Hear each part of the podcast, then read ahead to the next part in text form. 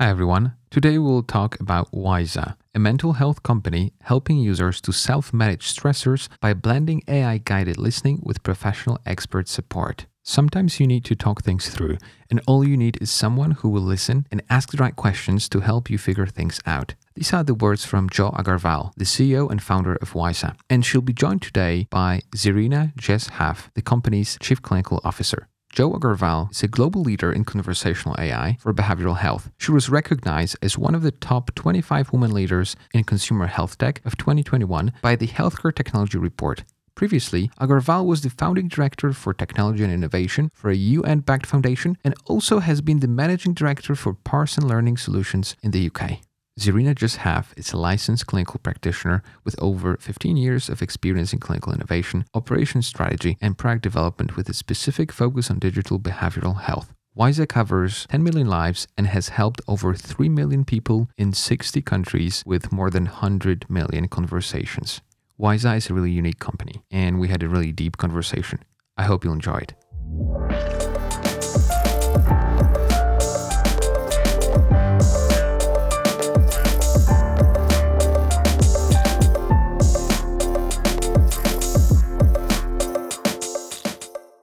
Welcome to DigiSection. It's a great pleasure to have you on our podcast today. Thank you.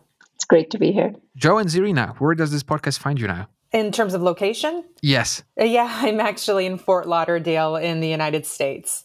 Okay. And I'm normally based in Boston, but right now I'm traveling to Bangalore. So I'm calling from the other side of the world. Okay. Fantastic. Let us start with the very beginning of the story of your company. Let's start with the early inspirations and what really made you focus on the mental health space. Let's start with you, Jo you know, we weren't trying to do mental health to begin with. Uh, we were trying, to, uh, Ramakant, my co-founder and I had, our first product was a remote care for uh, like caregiver support. So we were trying to see how people were remotely. And we launched the product and uh, did not find product market fit. I went into depression as a process of getting out of depression, I learned cognitive behavioral therapy. I also realized for the first time that, you know, what we medicalize is mainly something that is a skilling issue, that these are skills that anybody can learn, and that the concept of diagnosis of a depression or anxiety is often done just because there are constraints of resources. So you want somebody to have a certain level of distress before you make therapy available to them because it costs a lot. And the idea of Wysa came up to say that if, you know, the first chatbot ever was a parody of a Rogerian therapist called Eliza. But the idea was that could we create something that was like Eliza, but only Wysa?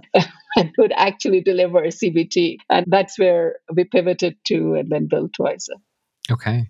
And how about you, Zerina? Were you having experiences before? Yes, absolutely. So I worked for the managed care industry, United States health plan payers, and I kept running into the same issue, and that was around scalability and accessibility. You know, as you know, in the United States, there is a shortage of behavioral health providers, and we're only expecting it to get worse. And so what I wanted to do was look at the intersection of telemedicine and digital health to see if they could play a role in helping scale the limited resources that we have.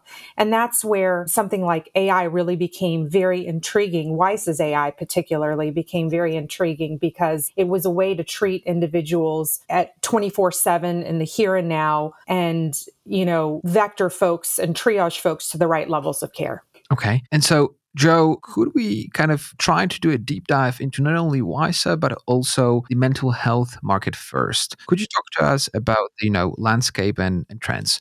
Absolutely. You know, broadly, if you look at the mental health market, you will have, we call it from meditation to medication.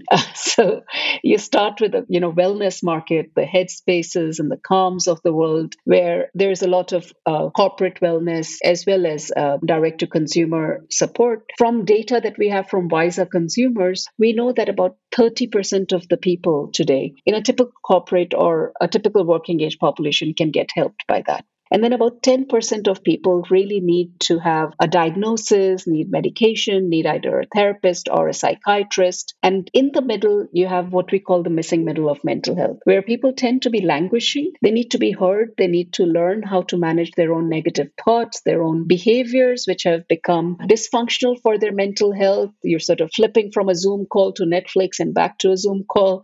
And by the end of it, they have this sense of anxiety constantly or feeling low or or burnt out and a lack of energy, and there's nothing for them. And that's what we call the missing middle of mental health. And there we see that there's very little support. So either people are all running after where somebody's already diagnosed and given therapy, and there you will have your prescription digital therapeutics, non prescription digital therapeutics, the therapists, etc., all coming after this you know little funnel where somebody's actually got a diagnosis and has got therapy. And then there's a lot of people who are being given mindfulness and to really help them you need to be able to let them help themselves and triage them to the level of care that they need.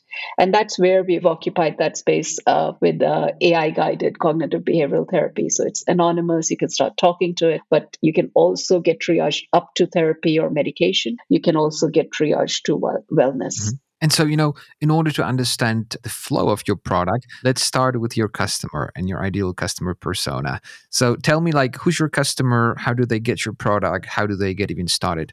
We have a lot of different personas. I have to tell you that in the first year of Wysa's launch, there was one user who exemplified our ideal customer or ideal impact and also caused us to become who we were. Where there was this 13 year old girl who said that I have depression, I tried to commit suicide, but you're helping me hold on to myself. And when we started Wysa, Ramakant and I had thought we want to create something that is permissionless support in the hands of someone who has nothing else. And uh, who either due to stigma or any other kind of lack of access of support. The first idea was to just create that access anywhere in the world. I used to say anywhere from Lesotho to Lithuania. you know, just someone should be able to help themselves. And that today we have 4 million users who are just finding Wysa on the App Store, using it for free. 177 as of yesterday people have written to us to say that it saved their life. This is not the kind of user that we commercialize. So if I put my other more business hat on, you know, this is the user that Wysa has been created for and exists because of. But the ideal user that we commercialize typically, so a great example for us with one of our large healthcare clients is a nurse who has had access to EAP, has had access to a lot of different wellness resources, mindfulness. But once they rolled out Wysa, she said, This is the first time you've given me something I can actually use. Because I always think that, you know, my problems are not big enough for me to try to see a therapist, but all this mindfulness and yoga you threw at me isn't working. I can't do it. But it's at 2 a.m. when panic strikes. Now I can talk to something. And it actually then, you know, both helped me in the moment, but also made me realize that I do need to speak to a therapist and got that access. So that kind of support where people feel empowered to start taking charge of their own mental health, that's our main use case. Okay. And Zerina, would you like to add anything to that? No, I think Jo did a great job of explaining it. You know, I just think about the need for help out there today. And I think about the fact that Wysa is a company that provides comfort, creates hope, and offers a path forward to those that are in emotional distress, both in acute moments of pain and for those in chronic distress. You know, I think it really meets the needs for a lot of folks. Once talking about mental health, there's the aspect of stigma do you have any ideas about you know how to fight with stigma and things that are you know connected to be seen as you know very delicate matters when it comes to mental health? That's exactly why Wysa was created actually. So a lot of resources i saw going towards fighting stigma. When people are three times more likely to talk to ai than they are to a therapist. And there was an Oracle study that showed that 82% of employees would be very happy to talk about their mental health to AI anonymously, but they won't reach out to EAP. You typically have take up of, you know, 3% or less. And that's the kind of stigma that we're talking about just the idea that you know you can open siri and start telling siri how you feel it feels very weird a little, but it doesn't feel stigmatizing. You don't feel like you've been seen as being weak. And that's really how Wysa has grown because it just created a path where you didn't have to change your mindset around the stigma or change the culture of the country, but you just had to bypass and say, hey, this is a safe space. It's completely anonymous, so nobody knows who I am. And it's like an interactive diary. It's a place where I'm writing and it's writing back to me, but there's no other human being who's ever going to see what I've written. Okay. And so, you know, let's try to get more technical now. So, could you walk me through the technical components of Wysa? Uh, what does, you know, the product kind of have inside?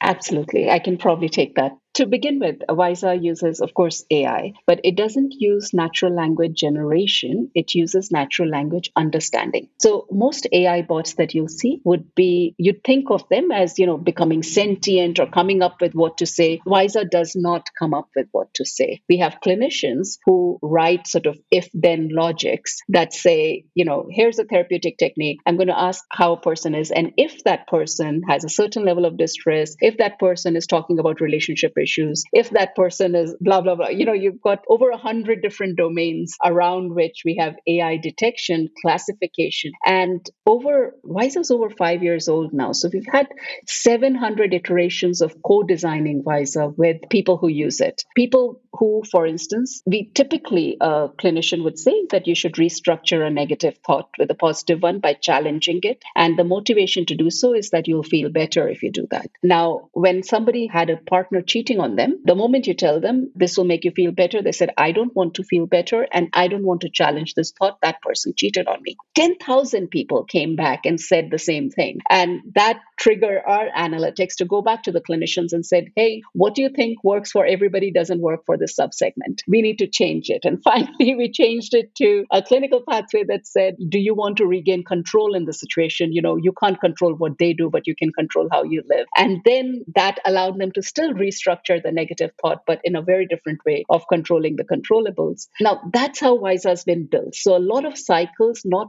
AI automatically detecting what to do, but AI flagging that these group of people with this kind of domains are liking it or not liking it, are being helped or not helped. And then clinicians looking at that data, running new experiments, and some of those experiments working. And that has got us to where we are, where over 90% of the people after the first session alone say that they've been helped. And that's a lot to say for even, you know, in-person therapy if 90% of the people walk away say I felt better after the first session. And so, you know, trying to understand mm. what is your competitive advantage? What is the secret sauce of your system? As you know, currently we probably have more like, I mean, around 200,000 mental health apps across different platforms. And so, what will be this, you know, number one feature making you stand out? I would definitely have to say the technology and the way it's been built. I mean, Jo alluded to a little bit of it. We're not looking at with our technology the movie Spike Jonze's Her, where the AI just goes out of control. The proprietary nature of our technology is such that everything that's being output by the machine is actually clinician approved and clinician written. So it follows the model of CBT very, very closely and is able to give the appropriate amount of clinical dosing that you would expect to have in a standard hour or treatment session rather of cognitive behavioral therapy. So I definitely would say the technology. Jo, you might have something else in mind, but that's the first thing that pops up into head my head for me. So from a user perspective, I guess, you know, they don't care whether you're using tech or not. They need to be helped. And I'd say that because we meet people where they are, if you're comparing Wysa with any other digital therapeutic, any other internet-based CBT, all of them basically talk at you while Wysa listens to you. And that flip changes the entire experience because when somebody is listening to you and you're depressed and meeting you where you're at, as my example, where if you're talking about somebody who cheated on you and it's meeting you there and giving you the kind of motivation that would work in that particular case, that's very different from, you know, hearing a video about what is cognitive behavioral therapy, what is a thought cycle, and now here's an exercise for you to complete. People say that they feel supported, they feel cared about, they feel heard, they feel validated, and they do behavior changes really fast they adhere. The big problems with this space are activation, engagement, and adherence and outcomes, right? And most people have outcomes in a clinical setting, but not real world. All of our clinical results the first few clinical results are all real world. So we've been able to show real world outcomes, adherence of even older adults of 80% of them completing an eight week dosage, and activation where people actually come in here and grow organically because they feel heard, where you don't have to push them to complete a task. It's checking in and getting them to talk about what they're feeling there's nothing like it on the market right now. And the reason for that is because of how the technology works in terms of its real time interaction if you look at most cognitive behavioral therapy programs that are online today, it's really more asynchronous versus a synchronous delivery. And so with the synchronous delivery, you're seeing things like cognitive restructuring and behavioral activation happen in real time. That makes it that much more powerful because with CBT, it's a skills based approach and you need to be practicing it over and over and over again. And the app makes sure that you're actually doing those things as you're, you know, speaking to it. And so I think that's what makes it so unique unique in today's marketplace. And so, you know, still staying on the technical front, what is the ROI and metrics you and your customers care about? So, from a, a, return on investment for our customers, typically most of our customers would find an increase of utilization of their current EAP and other resources, but also people with a high, say, PHQ-9 or GAD-7 score coming in and over eight to nine sessions with Wysa, which are just 10 minute check-ins, happens over a short period of time. They would actually see a significant drop, as significant as if they had a therapist. So there is a potential substitution effect. Very often, what we like to do is offer a blended approach where we find that only 20% of the people will do two or more therapy sessions, and the rest of them will be be satisfied with Wysa and then maybe one or two therapy sessions to guide them. And that really brings down the cost of giving people real time support. Because at the end of the day, you know, there's something that's checking with you morning and evening and saying, How did you sleep last night? How are you feeling today? And did you do the activation that we discussed? And so on and so forth. And with a lot of free text. So you can literally talk to it or chat with it versus a therapist, which you will see maybe once a month or once in two weeks in most cases. So, because it's just so hard to find a therapist right now, you get a much better outcome with much lower resources. And really, it's that. So, people have ROI case on both the cost being reduced and the outcomes being improved and access being increased. Would you like to add anything, Serena? No, I think she said it really well. I mean, what the customers are challenged with, clients today are challenged with, is really getting people activated in the application and getting them engaged and then adhering to it. WISE has got astronomical numbers, especially when compared to other players in the market. And I really believe that has a lot to do with the engaging nature of the technology. Could you tell us about any customer use case, about you know any specific use case that you would say was significant either you know for you to understand the problem of your customer or basically was you know an inflection point in terms of the company?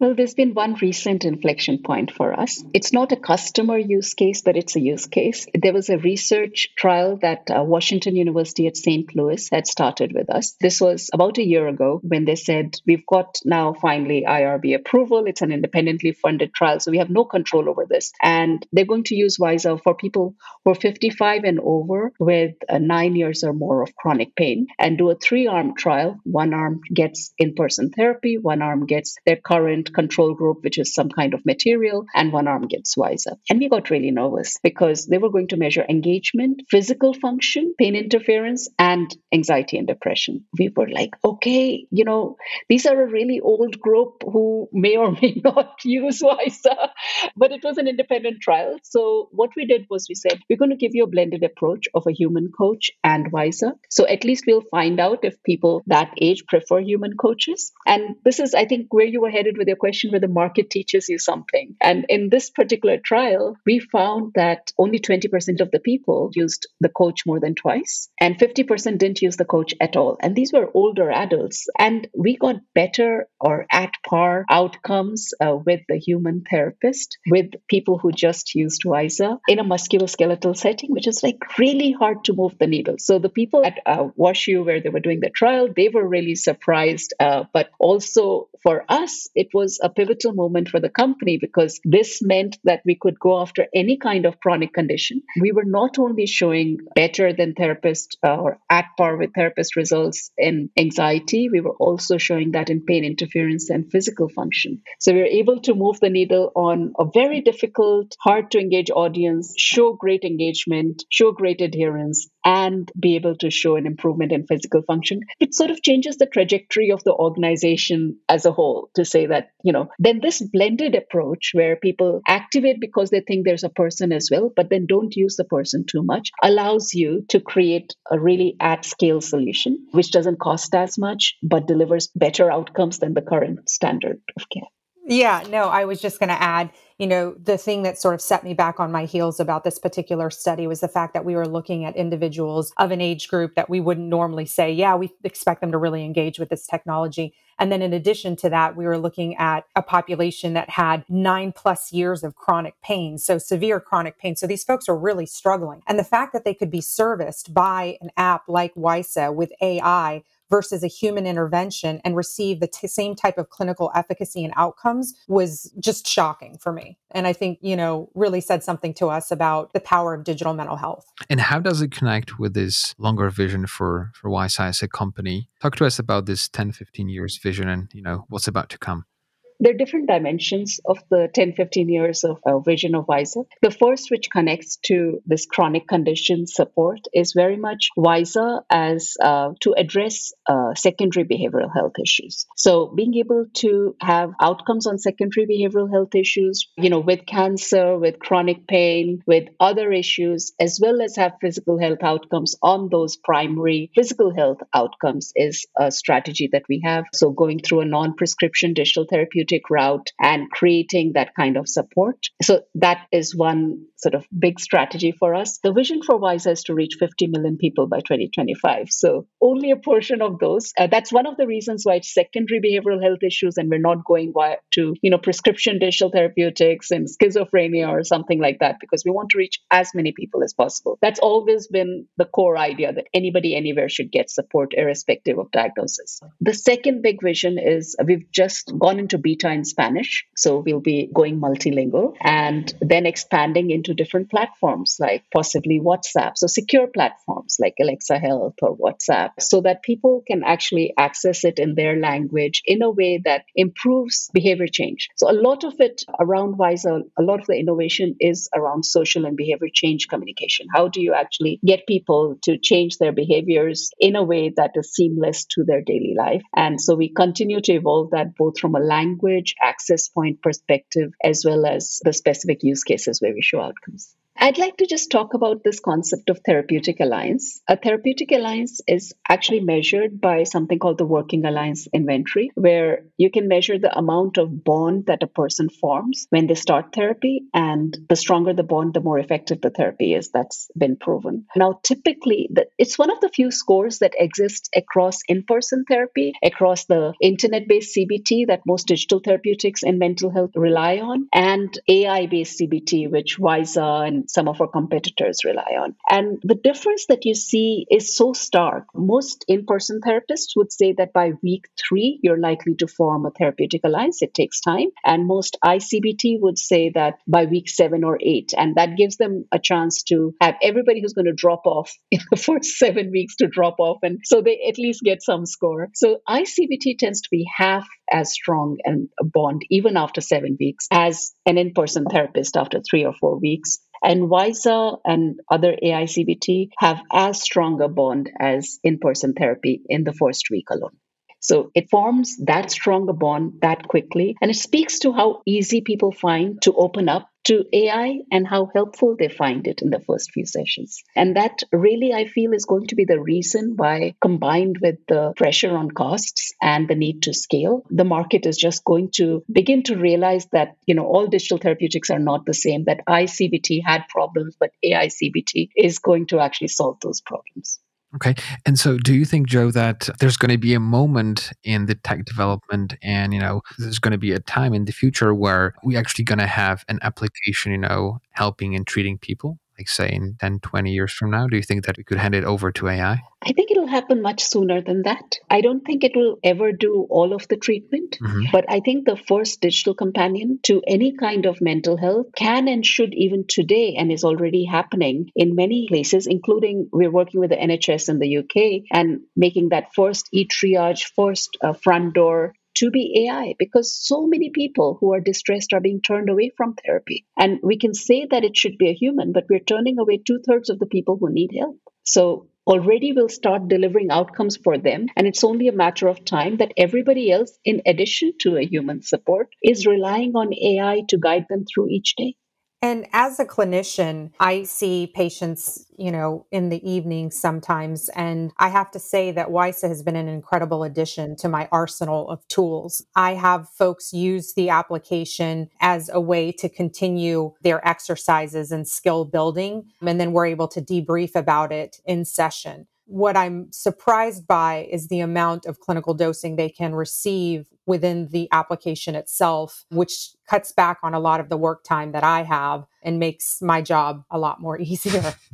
and so, you know, switching gears now to some of our more personal questions, we have a community of eight to 10,000 listeners, and, you know, they're mostly C to Series A stage founders. I'd love to ask you both if you have any advice for other digital health founders, like anything they should, you know, prioritize and focus on, especially while building mental health solutions and companies. I think one, it's a great time to be a startup in this space, but one, prioritize your own mental health. So it can be very, very hard to be a founder, especially in this space, because everybody assumes you're in mental health, so you're taking care of your mental health. But I've seen a lot of burnout for founders in this space. There's lots of things that are not, you know, while the space is exploding, the space is not very clear on paths to market. It can get very cluttered, but it doesn't have this clear ROI, payment, differentiation. You know, if you do this, you're going to make a lot of money, kind of thing that some of the other sectors have had. So be prepared for the long haul. And what we did was for the first five years, we kept our burn really low and we started tried to be a cockroach startup not unicorn startup. So just stay alive until we find product market fit and then get the outcomes. What we've done for instance a lot of digital mental health startups we've seen especially in the prescription digital therapeutic space the founders end up with uh, even by series b the founders have low single digits of equity in their company so they raise so much money that it then becomes a sink or swim and it's really about who has more money so you can decide if you want to play that game. I think as founders advisor, we decided we didn't want to do that. And we kept our burn low. We focused on revenue rather than fundraising. We let the users determine the outcomes. We let most of our research be independent research funded by independent grants. So it took us longer to get that kind of outcome base, but it was real, it was more valid, and we still had enough of our company to take the long haul. From that's my sort of founder to founder advice, really. And is there anything our founders should read, listen, or watch in terms of your recent inspirations? There's a book by David Whyte called Consolations. And within that, there's in particular, I think, a very founder friendly passage that you wouldn't. It's a book of uh, small, he almost writes poetry. He writes prose like poetry. So it feels like a book of poems, but he reflects on different emotions like forgiveness or friendship. And there's one called Besieged. And most founders feel besieged. They feel like there's somebody coming at them all the time. I'm sure you can relate to this. You feel like you're this human battery that anybody can come and try to recharge from. So recently, when I read that Besieged and how he talks about the fact that even if you sell your company, if you make a million dollars or a billion dollars, you're still going to feel besieged. So you need to find that aloneness within that chaos of uh, people wanting something from you. I think that was very inspiring to me. That's a really great piece of advice. And yeah, really inspiring. That's right. Jo Zirida, thank you for joining today and spending time with us. Yeah, no, thank you for having us. It's important to talk about mental health. And so we're appreciative that you gave us this time. Thank you. All right, thanks. Thank you so much.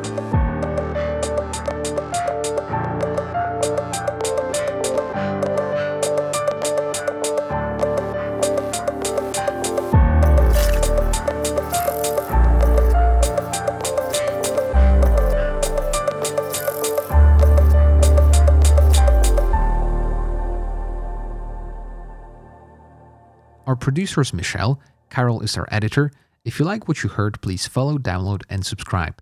Thank you for listening to DigiSection from the Health Podcast Network.